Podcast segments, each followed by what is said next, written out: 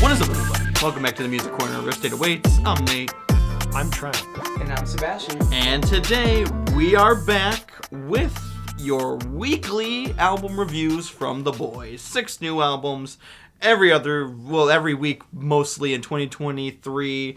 Every year we do it. You know how that we fucking do. Shut the fuck up. Let's start it off here with the return of our boy, Sematary, in the Butcher House. Murderer of the Haunted Mound.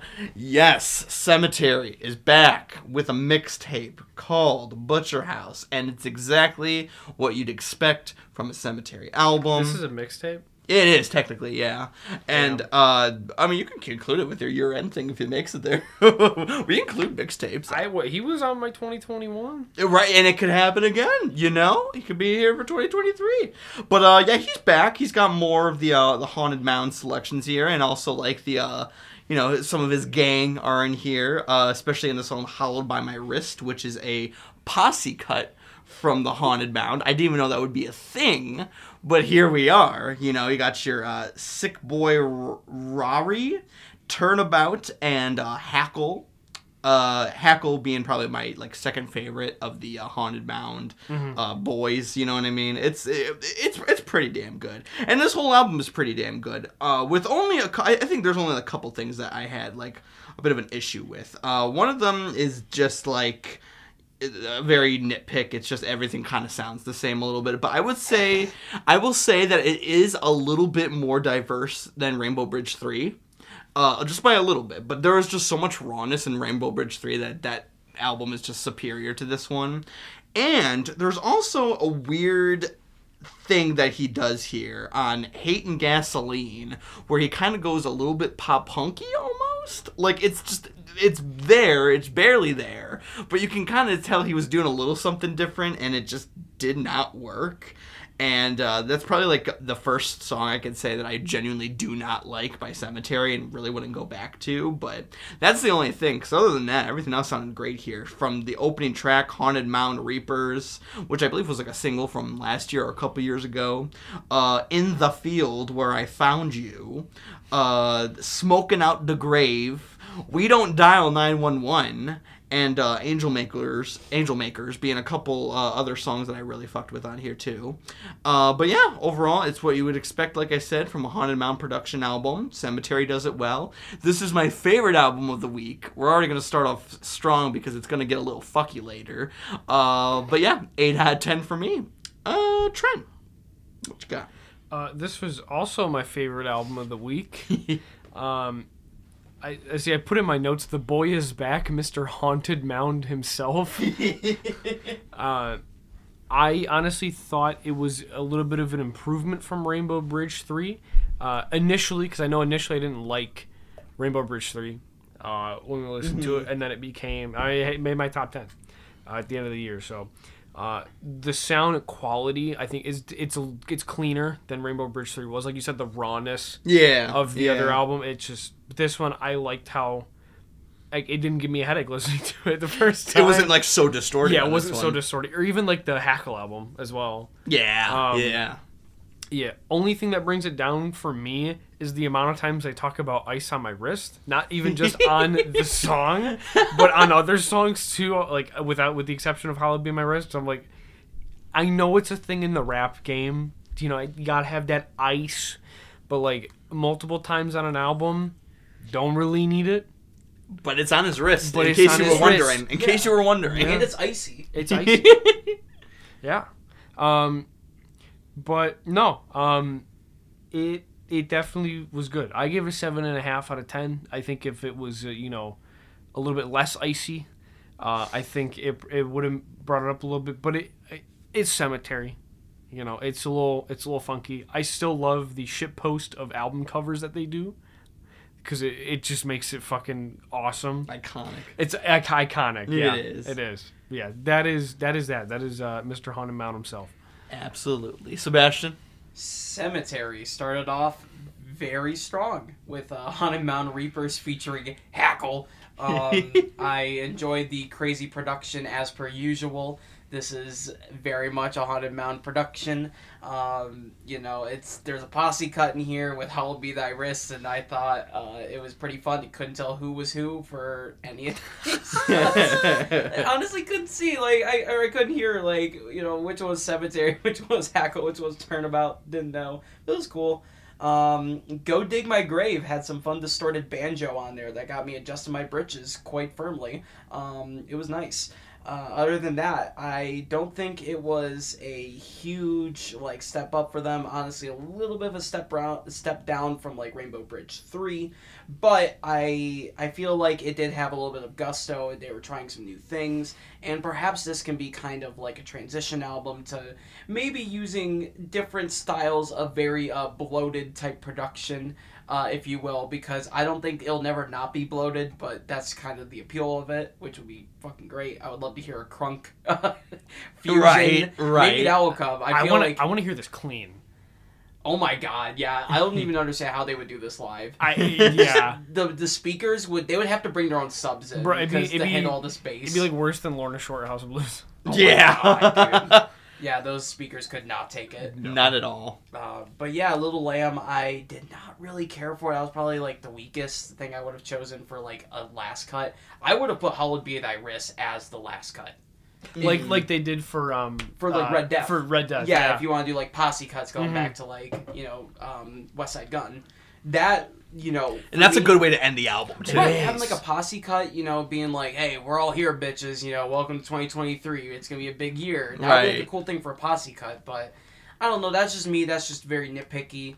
But overall, yeah, I think it was just a fun album. I don't think it was super groundbreaking, super crazy or anything. I still much prefer the Rainbow Bridge series over this, but overall, I'm giving this a 7 out of 10, being my second favorite album of the week.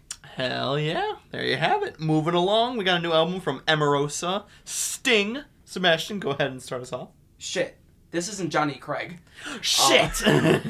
I thought it was Johnny Craig. I totally forgot. This was yet another band he's not a part of anymore, to put it nicely. And it's still pretty okay. It's very basic pop, super formulaic. You get, like, songs that are honestly, like... pretty much just like a Charlie Puth song, such as like Cinnamon and Attention. It writes itself there. The singer does a good job, I feel like, going through all the different registers, but I don't know, man, like there's not much flavor to it. He sounds like any other bargain bin, you know, pop kind of rock-based singer. I don't know. I don't really... If I heard him next to all these other type of like singers trying to come out, it would be hard for me to tell. If it was still Johnny, I can tell Johnny from a mile away.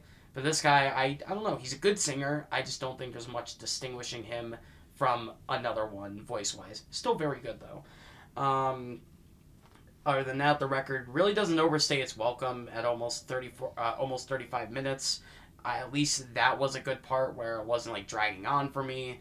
It wasn't like, oh my god, this thing is so short, I really can't think about it. I think it's a good length. Yeah, it's nice sonically. The production's really cool. It's just very, very lackluster in terms of substance, unfortunately. And I wish I had more to say, but it's basic pop punk, or not big pop punk. Wow, just basic pop at this point. 6 out of 10.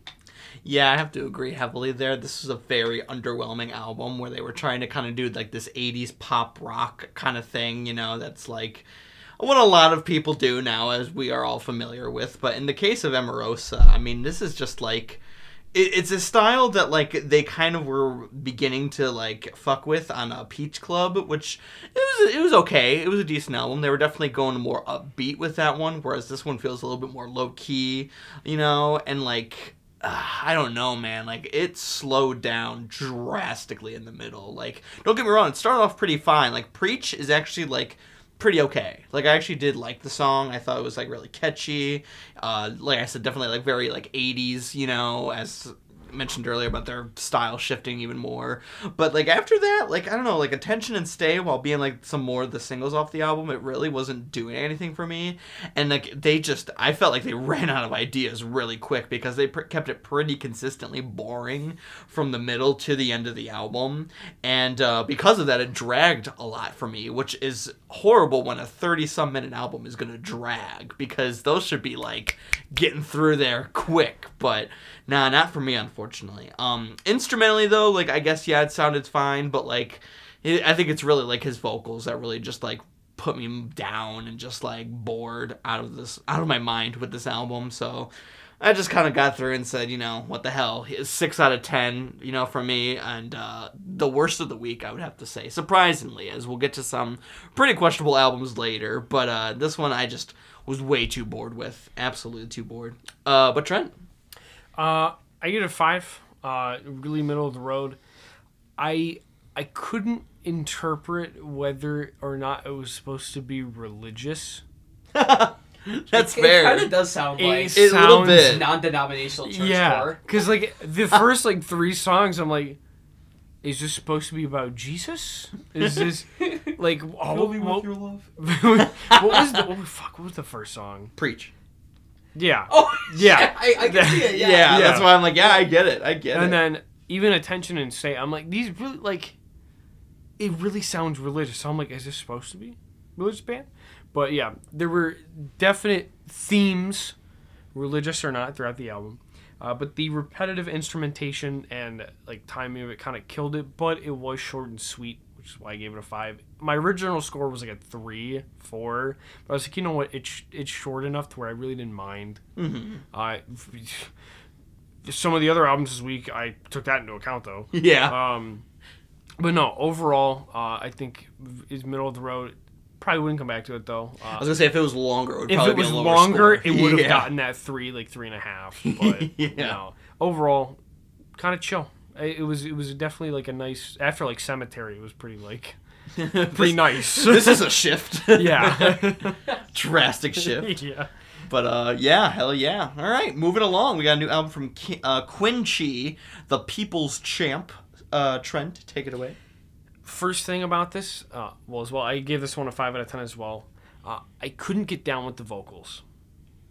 That was a problem with me, too. That was a problem. One. Yeah. And Maya, when we listened to it in the car, and she goes, you like Kendrick, but you don't like this. I said, Kendrick is different. Kendrick is good. Kendrick is good. Sorry. That's fact.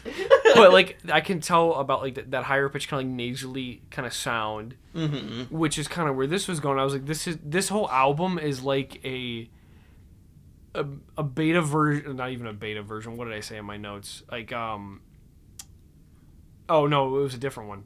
My bad. I was thinking of a different album. Still same thing though. But those type of vocals. I was glad though that it was relaxed. Again, after Sematary. I listened to, like, Sematary was, like, number 1, and then everything else. You wanted to start off strong. I know. You knew it was going to be a strong start. I knew it was going to be good because of what you said. I was like, I know this is going to be good. You know we reviewed Quinn XCII, too, in 2021. Yeah, I know. You remember that album? But it was probably one that I was like, yeah, it's also dog shit. Probably, actually. But, yeah. Some of the features, and we had, like, what, Big Sean? Yeah. Like AJR. Yeah. AJR was on. It's wacky, but overall, not too bad. What was the final score? 5 out of 10. 5 out of 10. That's right. Mid. Sebastian. You know, I've never been a big fan of this style. People don't really like me for my feelings on Mac Miller, and this is like Diet Mac Miller, so it's even worse for me. I don't like this at all. It's just very vibey, but like not my kind of vibe. Yeah. I was listening to it while cooking today, and Nate was in the room. Yeah. And he was like, "Are you even like listening to this?" I'm like, "Yeah, but is there much to really listen to?" And there's not. I forgot to say it reminded me like Sam Smith almost. Okay, but Sam Smith has a little bit. He's got a little bit more going for him. Yeah, he got a lot more flavor to his voice. But it's the sad music. Yeah, I can see that whole type, that vibe. They're like very like neutral. Neutral. Yeah, that's a better way to put it. Very neutral. Mm-hmm. Yeah. That's how. Yeah, it's just very neutral, flatlining.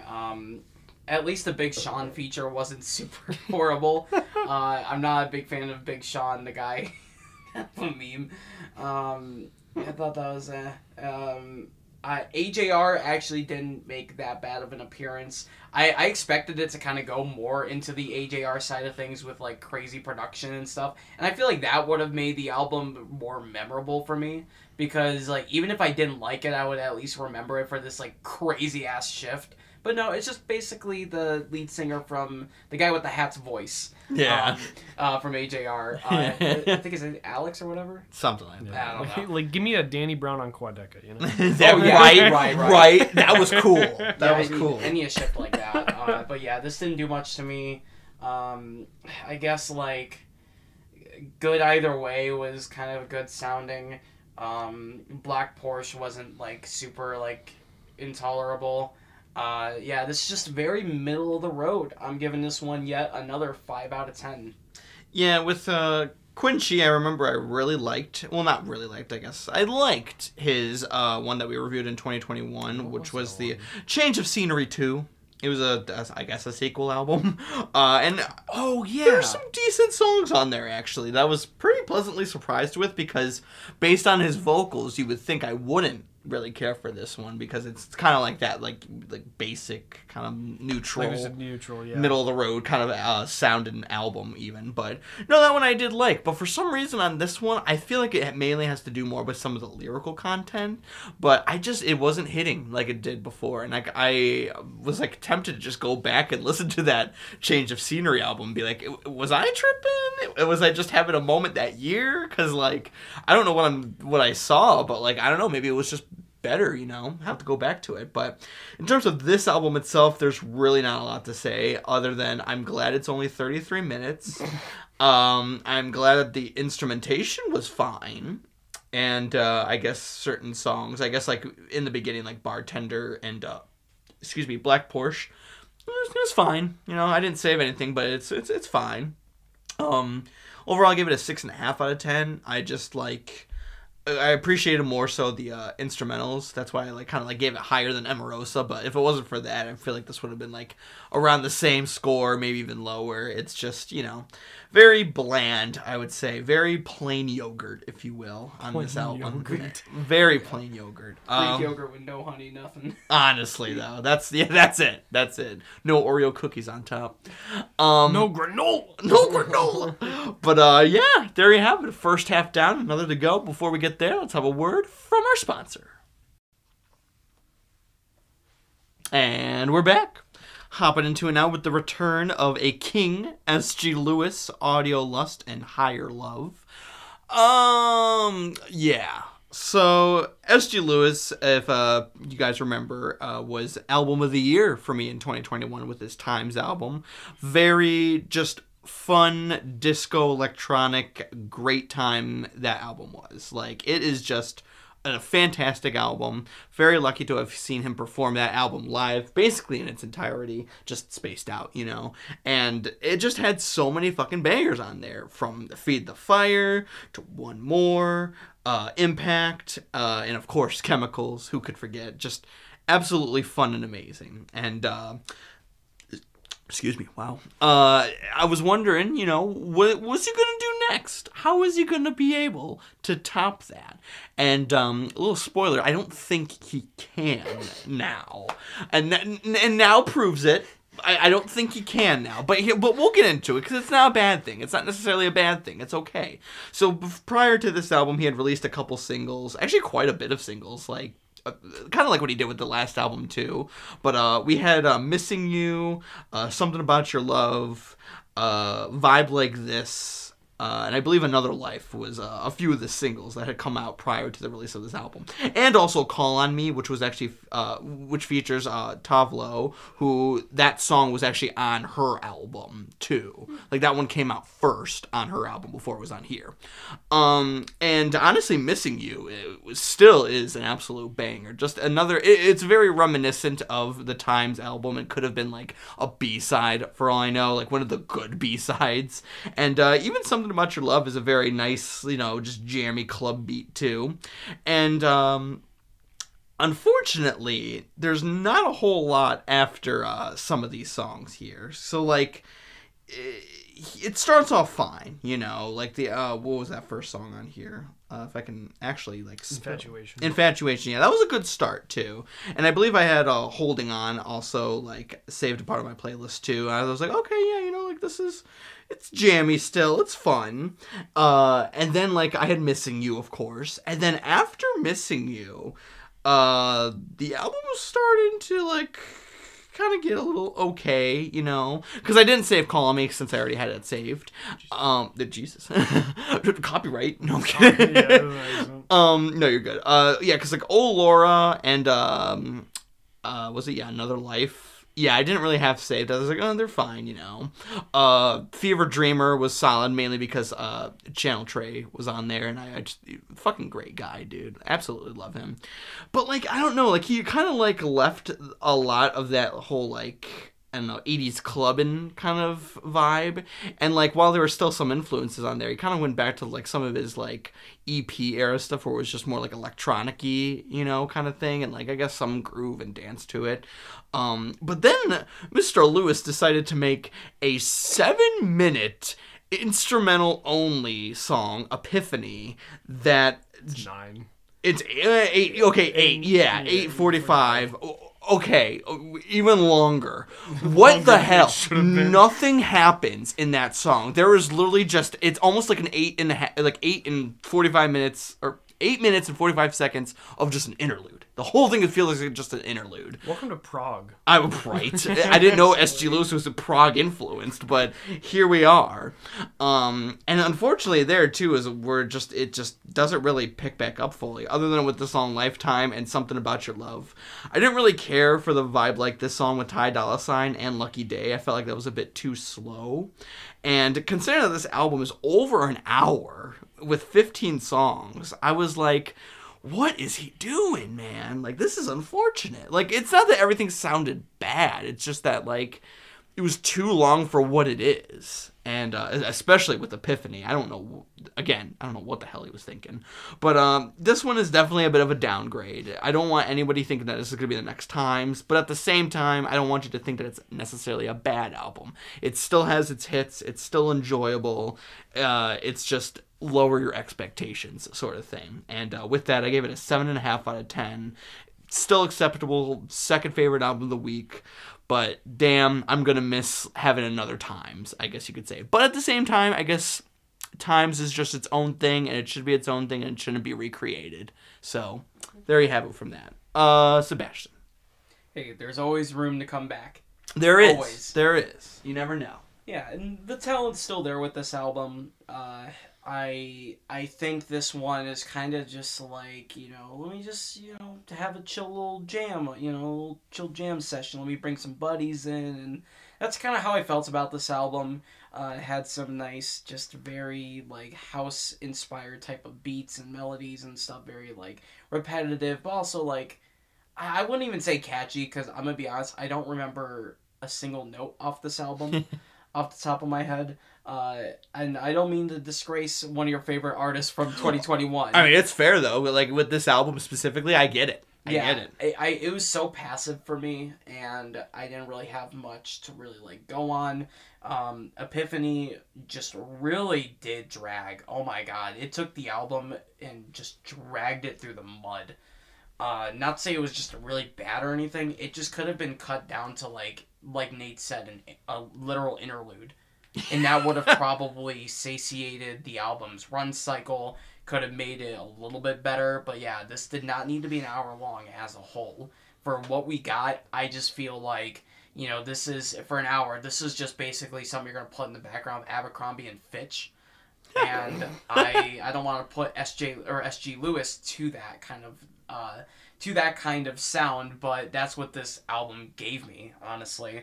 Vibe like this with Ty Dolla $ign, I thought that was gonna be a little bit better, man, because I love Ty Dolla $ign, but... And Lucky Day, might I add, slapped on Feed the Fire on Times. Like, that was actually my introduction to Lucky Day, and his vocals were just amazing for that song and that style too, but this one it was a little too slow. Yeah, a little too slow for him. Yeah, it's just a very like just lingering album. It just it's very like lumbering, very just slow in general. It doesn't do much.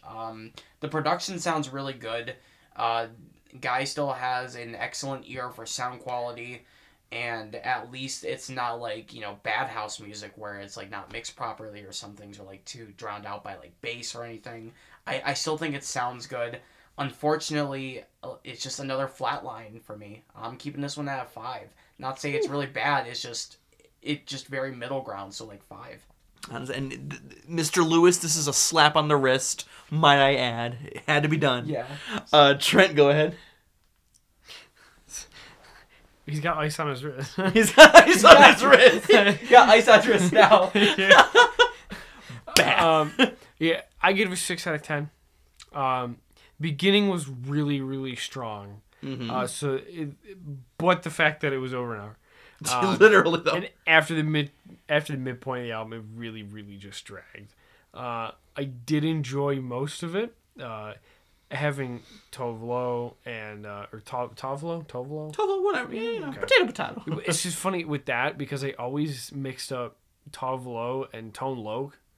Oh. I didn't realize it's two different people. I was like, oh, did I say the name wrong? Like, what's going on? Right. And I didn't realize it until like a few months ago, and I was like, oh, fuck.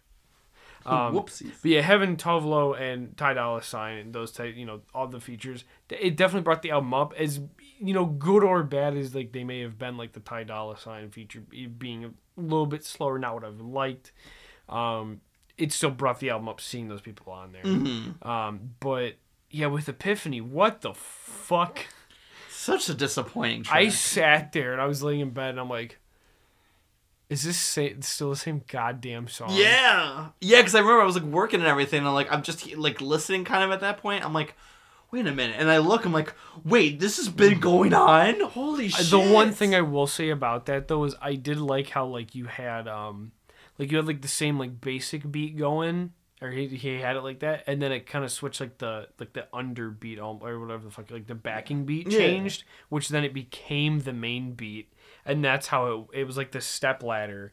I was like, that's kind of cool to have that, but for 9 fucking minutes, like, it's not really that cool. Yeah. This isn't a live show. Like, I'm not in a warehouse right now. Right. Yeah. Like, maybe live, that would be kind of cool. You're with people, you're vibing all together. Right. You know, that'd be kind of cool. I mean, that's what house is. It's more live, more of an experience. Right. It's like, yeah. At least with fucking Times, though, you could feel that no matter where you are, though. Yeah. That's groovy. No, this is definitely Epiphany is definitely something I did not. I did have an epiphany with this one, that it's a bad song. Oh, got him. But no, overall, not really that bad. But it's mostly just like that first album, like Infatuation, Call on Me, Missing You, Another Life, and then after that, it's kind of like yikes, yikes. But no, overall, 6 out of 10. Hear that? All right, moving along. We got a new album from Måneskin, Rush. Sebastian, start us off.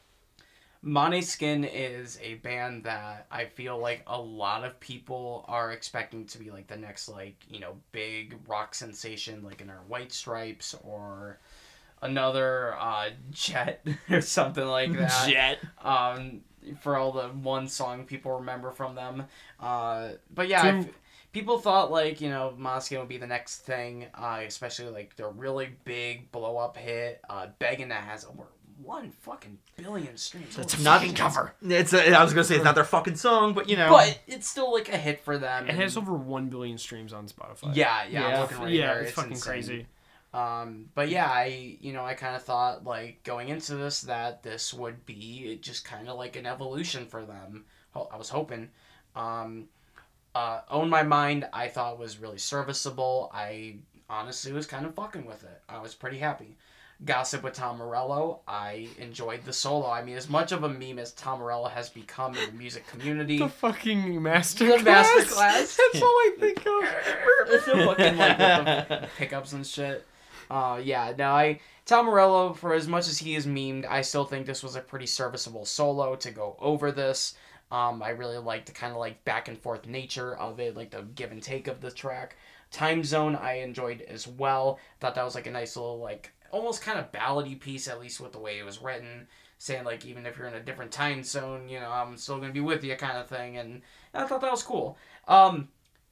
Then track 4 hits, and the rest of the album, like, nosedives. Like, extreme nosedive. Like, I'm saying, like, this is, like, you know, this is, like, The Day the Music Died Part 2, but just in album form.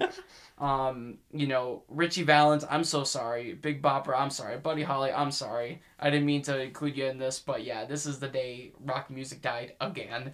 Blah Blah Blah is the name of the track. And wow, because I watched the Fantano review of this, and I saw that he gave it a 2 out of 10, and I was like, it can't be that bad. In the first 3 tracks, I was genuinely like, okay, I think Fantano's, like, tripping.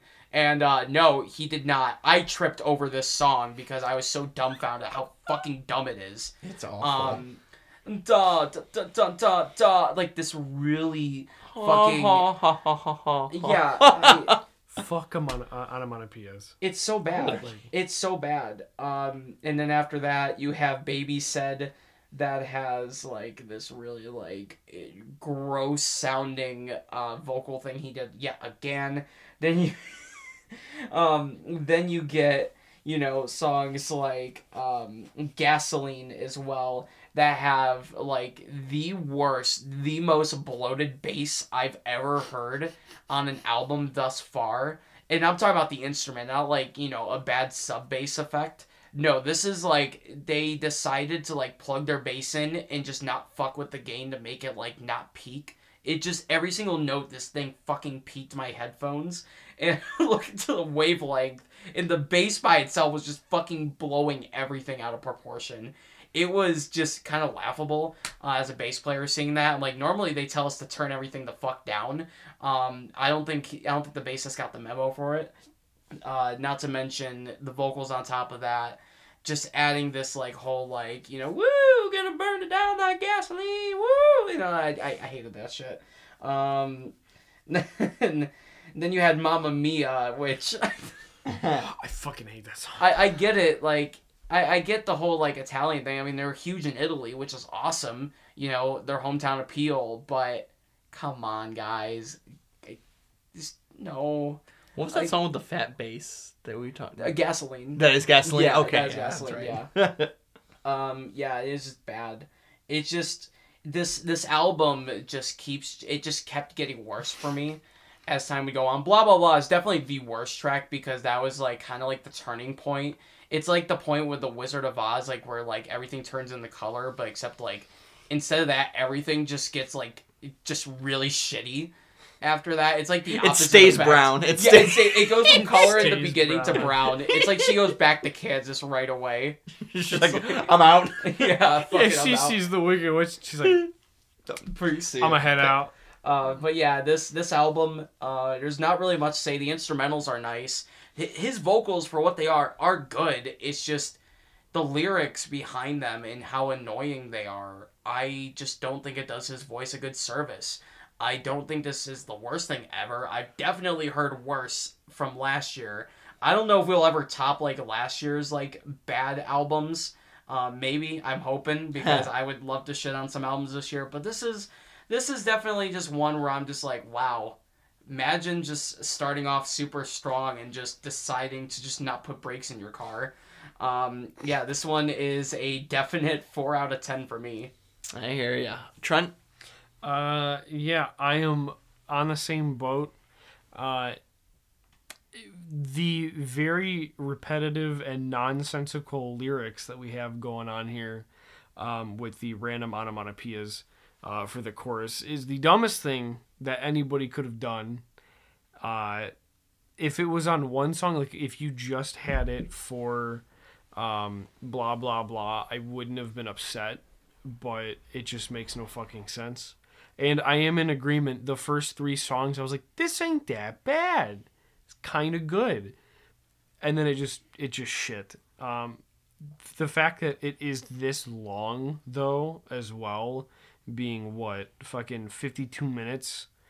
Not fucking worth the 52 minutes. You take the barely 10 minutes the first 3 songs are and you're good. Just leave it at that. Yeah, you could have released it as a a 3-song EP, I would have been fine with that. No. The instrumentals as well, I'm in agreement with Sebastian there. The bass on Gasoline, yikes, but the rest of it, the instrumentals were good. And I do want to give credit to the band itself because, like, they are talented. Just doing it wrong. I also do find this lead singer's vocals very annoying. I don't know what it is. I get it, though. I know what you're saying. I think it's after a fucking hour of having to listen to it that I really was just done. I don't think... There's no, like, switch in the vocals. It's that same kind of gravelly thing for the entirety of the album, which is really just... It's just grinding on my ears. Overall, though, I gave it a 3.5. It was a little bit higher for the first 3. I was like, wow, this is maybe a 6. No. Just no. Just no. Psych. Yeah. I was a little bit more generous with the album. I definitely... There's the door. There's the door. No, I didn't... Because it's not the worst thing ever in the world, you know? We've heard far worse albums than this one, especially in, Yeah, Lil Nas. Right. Wait, hold on a second. Wait. Wait a minute, hold on. Y'all know I didn't like that album. Oh, we know you didn't like that album.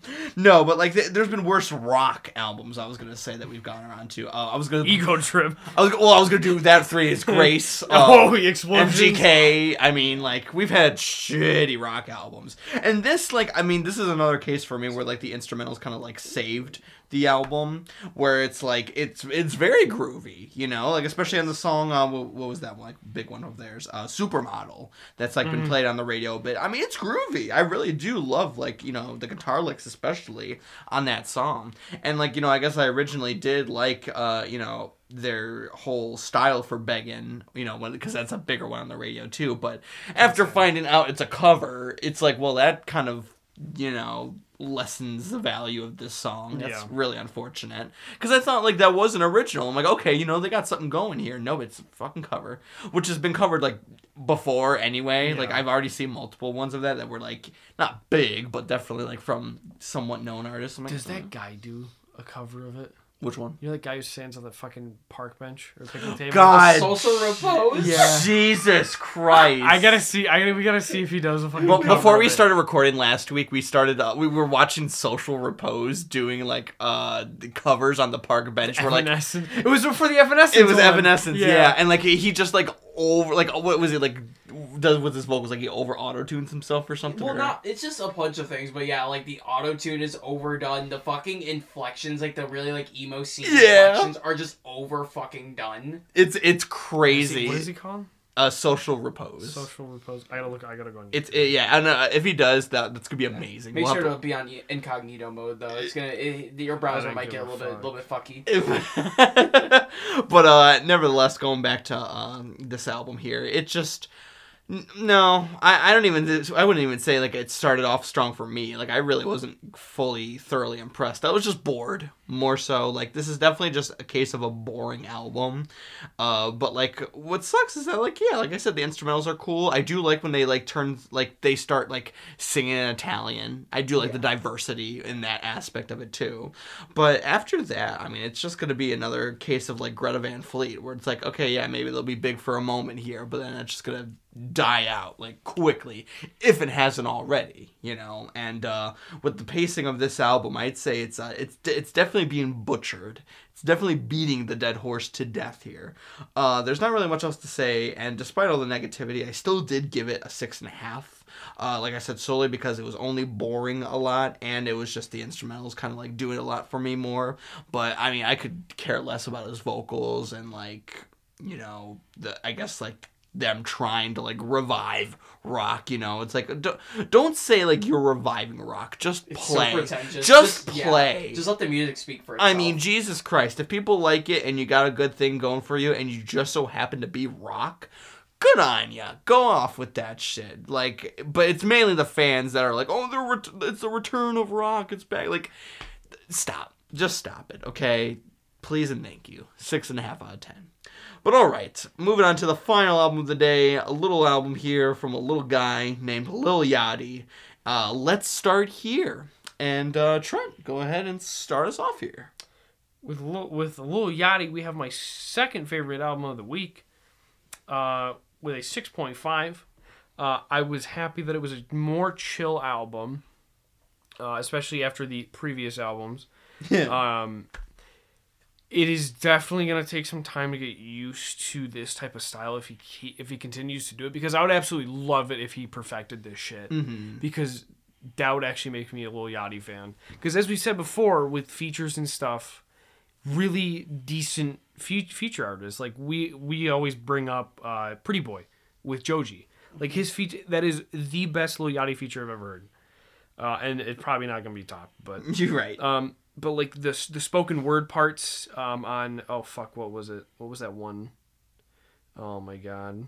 Oh, the song that I did, like that whole like spoken word thing. Failure. Yeah, I know what you're talking about. It was so weird, but I was like, it fit, and I was like, that is some cool shit. Like coming from him, like him talking about him failing, and I was like, that's surprisingly real. I was about to say this is real, man. It's surprisingly real for somebody like him, you know? Yeah. But I know that like interviews and stuff, like he's a very very down to earth person, like very real. He doesn't believe in a lot of like shit that other people do. Did you ever see a Sunday Conversation one that he did? I think I showed you that one.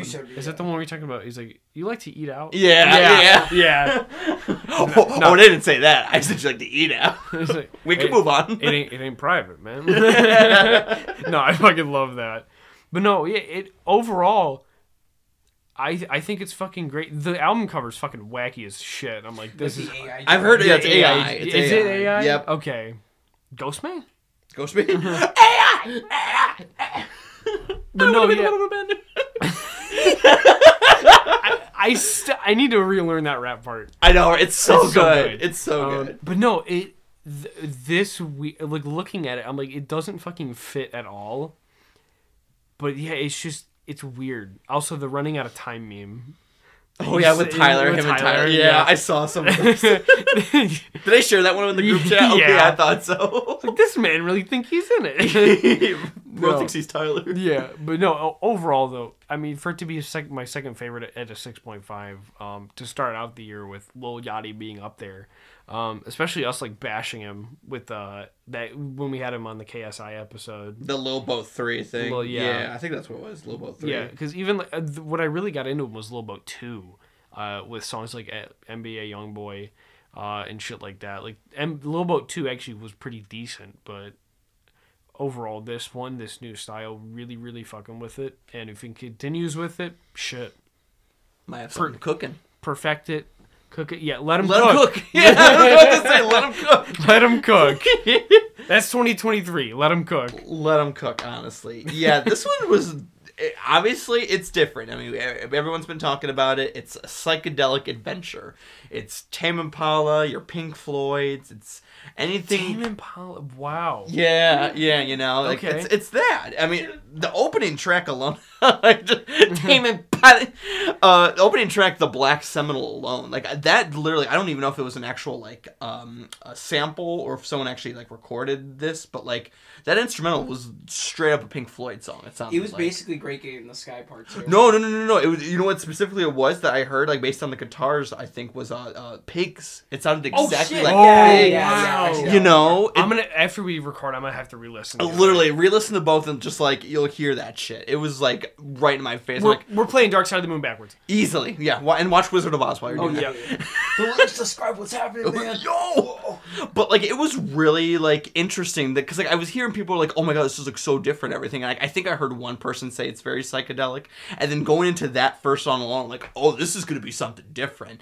And the way that I've been putting it with this album is that, like, I didn't know Lil Yachty had it in him. Like, he truly blew me away with like what he was able to do here on this one. And honestly, yeah, like Running Out of Time was like one of the songs I actually did save on here. In fact, the only song, unfortunately, because I feel like I need to give it a few more listens if I'm gonna actually fully enjoy it. But that song alone, like that one is just groovy. It's very vibey, much like the rest of the album, but like in its own way, because there's definitely some points of this album still too where it's a little choppy, you know, it's a little too slow, maybe a little bit too too much of the auto-tune. You know, he's got some work to do if he's going to continue with this sound and style. Mm-hmm. And to see that he does, in fact, have it in him to come up with this album with the helps of, like, I think, like, Magdalena Bay and, like, a few other, like, known, like, psychedelic-y artists, like, were able to, like, help out with this project.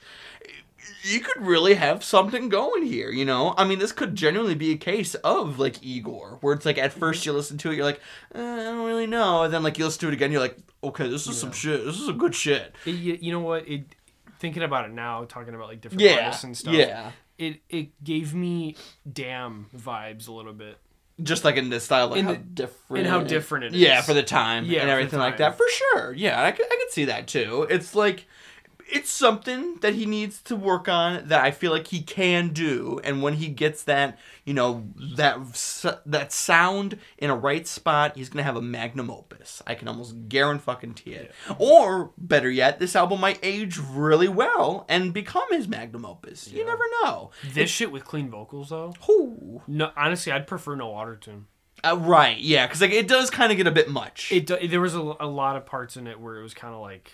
I don't know what the fuck you're saying, dude. Right, yeah, literally. Over the beats and everything, I mean, no. It's wild. But overall, I give it a 7 out of 10. Music Corner 7. It was impressive that he was able to do this, and I have high hopes for him now. I think he can actually do something pretty damn good with this sound, or just his music in general. Sebastian. I am very much in agreement. This is definitely my favorite Pink Floyd album, I would say, since probably The Final Cut. Ooh. It's good though. Not even Division Bell. I enjoy a good amount of this album. Definitely my favorite of the whole week. I really enjoy the fact that Lil Yachty is experimenting, branching off into different styles. Of all the artists I expected to go this route, Lil Yachty was probably the last on my list I expected to do something. Not even on my fucking list. Yeah, not even on that bitch. Yeah, like, I want to eat my own words because I, for a while, was like, I probably will never like a Lil Yachty song because I hated pretty much all of his features, aside from Pretty Boy, you know. Obviously. I think you actually on the podcast said that you will never like... Yeah. It's probably something. I'm going to eat my words a bit. Yeah. Because I saved a good amount of these tracks. And that's coming from a lot of honesty there, you know. It's coming from a Lil Yachty hater. Yeah, like, I wouldn't call myself a hater because, like, I don't... Especially now. Yeah. Like, I've never really hated the dude. I just always thought his bars were, like, whack and shit. But now, you know, I get it. The dude wants to experiment. He wants to do something different. You know, infusing elements of trip hop with a lot more psychedelia and a lot more like older inspired beats with a newer flair with like the auto-tune delivery. Can you fucking imagine? You just said trip hop. Can you imagine Lil Yachty and Portishead collab album? I'd be down. That'd be pretty damn cool. Portishead? You should look into them. Yeah. Okay. Yeah. Very fucking good band. Yeah. Lil Yachty, though, I just very much surprised. I mean, you have the Black Seminole that's almost 7 minutes long. And you know what? Out of all the longer tracks that we got in this week's album run, this is definitely the best because it keeps me entertained. There was like a female singer part that kind of gave me like Great Gig in the Sky vibes. That I know, yeah, for sure. That's what I kind of felt like just with it and everything. I thought that was awesome, and like Lil Yachty as well has these like really like soft falsetto parts and everything, and I thought that worked really well with the auto-tune. With Lil Yachty, if I were to give just one thing I would like to see him improve upon, I would just like him to maybe just focus on singing a little bit more and try to get just more fine-tuned with it. I don't think he has a bad voice. I think his voice is very unique and recognizable. I just think, so, you know, if he ever decides, you know, just kind of lightening up on the auto-tune for some of the more, like, you know, baritone or bassier parts with his range, because that's obviously where he feels most comfortable in. And then for all the higher stuff, have the auto-tune on that. Mm-hmm. Kind of like how T-Pain would do it. Right. Oh, yeah. Actually, that would work really well. Yeah, I feel like that would work well. I'm not saying he should be like T-Pain, but just the way that he goes about it with the artistry and everything. I really enjoy it. Other songs on this album, I really liked Failure as well. I liked just the you know, the whole, like, aspect of, like, you know, you're trying your hardest to make something you really like, but people just don't like it. I, you know, as people who make things on the internet ourselves, you know, sometimes people just tell us, like, yeah, our podcast isn't the best. And, like, you know what? You have to keep going. Well, fuck you. No. No, no, you know, you just gotta keep going with it. Absolutely. And just keep moving. And I love it. And also, like, I've officially lost vision. I thought that was another banger track as well. The Alchemist, I felt, was a really good one as well, with just, like, the really, like, awesome just, like, singing that he does there. And, like, these... There was kind of, like, this high, like, chirping moment that he had. I hope it was him, because, like, it was a really high note falsetto-wise. I think it was, like... It was, like, almost, like, a high C. It was, like... It was pretty fucking high. And I was, like, listening. I'm, like, oh, shit. Well, yeah, he just... Okay. Going off. Yeah, like, even if it was... He's taking the walk to Poland. He took the walk to Poland and came back. You still have to, like, do those notes in order for auto-tune to correct it. Mm. So, like, he definitely hit a high-ass note for him to produce it. So I was very, very surprised with it. Very much just happy with the new direction. And honestly, I would like to see him expand on this more. And hell, I'm going to keep looking at it back. And like you guys said, it might be another Igor moment it becomes the best, like, album of 2019 yet again for me. Because, like, with Igor especially, I didn't like it. On first listen, I didn't either. First listen, I couldn't fucking stand it. I'm like, this makes no fucking sense. And I was like, damn. I get it now. And then you're like, let him cook. Let him cook. Literally became, like, my second favorite album of all time. So, yeah, literally. Yeah, but no, this one is definitely a high re-listens for me, for sure. Yeah. What was your final? Oh, 7.5 out of 10. 7.5. Hell yeah! Well, there you have it. That's been the week. Before we go though, get those album recommendations back at you. I'm gonna throw one out here because I don't think I did this one since I did it recently. Listen to it. Björk's Utopia. So what makes this Björk project way more special than I think, like, it would have even intended to be is that Arca is involved with a lot of these songs, if not all of these songs, who is, like, if you've never heard of Arca, then you're missing out on some wild, like, pop music, because, like, she's like building up to be, like, this next whole, like, hyper pop kind of queen kind of thing, you know. She's got amazing, like, this amazing Kick series. It's like Kick I, and there's like Kick II, Kick 3, Kick 4, you know. It's great, and to have these two together on one album is like, oh yeah, like, this is definitely, like, meant to be kind of thing. You know, with songs like The Gate, Blissing Me, Body Memory, and Courtship, just to name a few. It's a great listen. Better as a whole, one of those types of albums. And it's Björk, so, like, and most of her discography is pretty goddamn good. So it's like, hey, if it's this late in her career, because she's definitely not as good as she was when she started out, in my opinion. She definitely has the better albums, like, you know, with Debut, Post, Homogenic, and Vespertine being, like, the back-to-back 4-album run series that's, like, almost untouchable. To have this late in your career have a banger album like this too, it's pretty damn fucking cool. So Utopia by Björk, check it out. Trent, what do you got for us today? I have a new band that I found. Actually, this was on Loudwire's list for top albums coming out this year, or, like, announcing new albums that were coming out. This is by the band, I hope I'm saying this right, Ne Obliviscaris. Okay. It's European, I'm assuming. Yes. I believe they're Australian, actually. Oh, okay. There you go. Not American. Not American, yeah.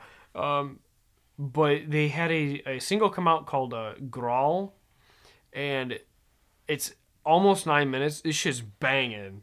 I think Google describes them as technical and progressive death metal. I can kind of see it, especially the death metal aspects. The vocals are definitely really, really good. The album cover for, I think the album is called Inul, or Exul is what it's called. That shit looks like straight out of a Soulsborne game. Like, look at that shit. Oh, yeah, definitely. That shit's dope.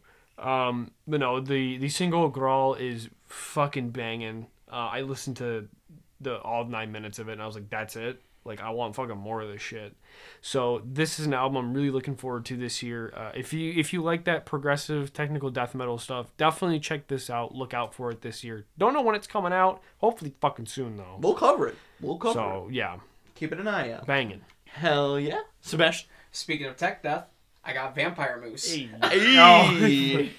Yeah, I'm currently in a project with Trent's cousin, and he got me into this band called Vampire Moose, and I'm like, what the hell is a vamp? Okay, I'm down.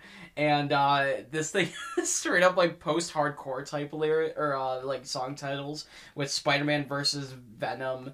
Oh shit, God. Okay. And then you have like Eye of Every Norm and then S-Mart and then Colonize and stuff like that. Like I think it's pretty good. Adamantium Elbow. Yeah, it's like it's not mixed good at or mixed well at all. My bad there. Not mixed well at all. I think it's just fun just to hear it. The drums and like the drum and bass playing on this is oh my god, insane. Vocals, not my favorite, but I still very much enjoyed it nonetheless. So yeah, if you guys want to check out some tech death, if you've never really checked out that kind of thing before, Vampire Moose might be your thing. Hell yeah. There you have it. Trent Sebastian, as always, thank you for joining. Yee. And we're finished. This has been Music Corner with S.G. Lewis, and we are signing off.